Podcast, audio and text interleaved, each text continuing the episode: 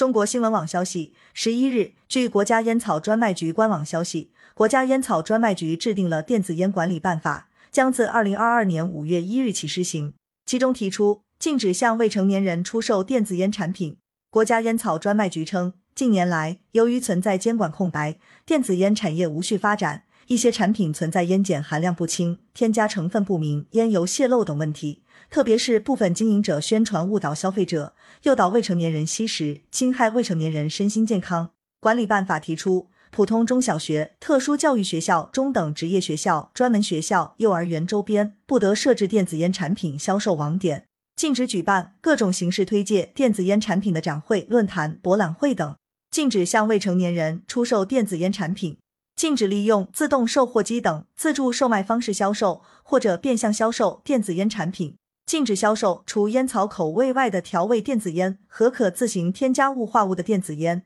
感谢收听羊城晚报广东头条，更多新闻资讯，请关注羊城派。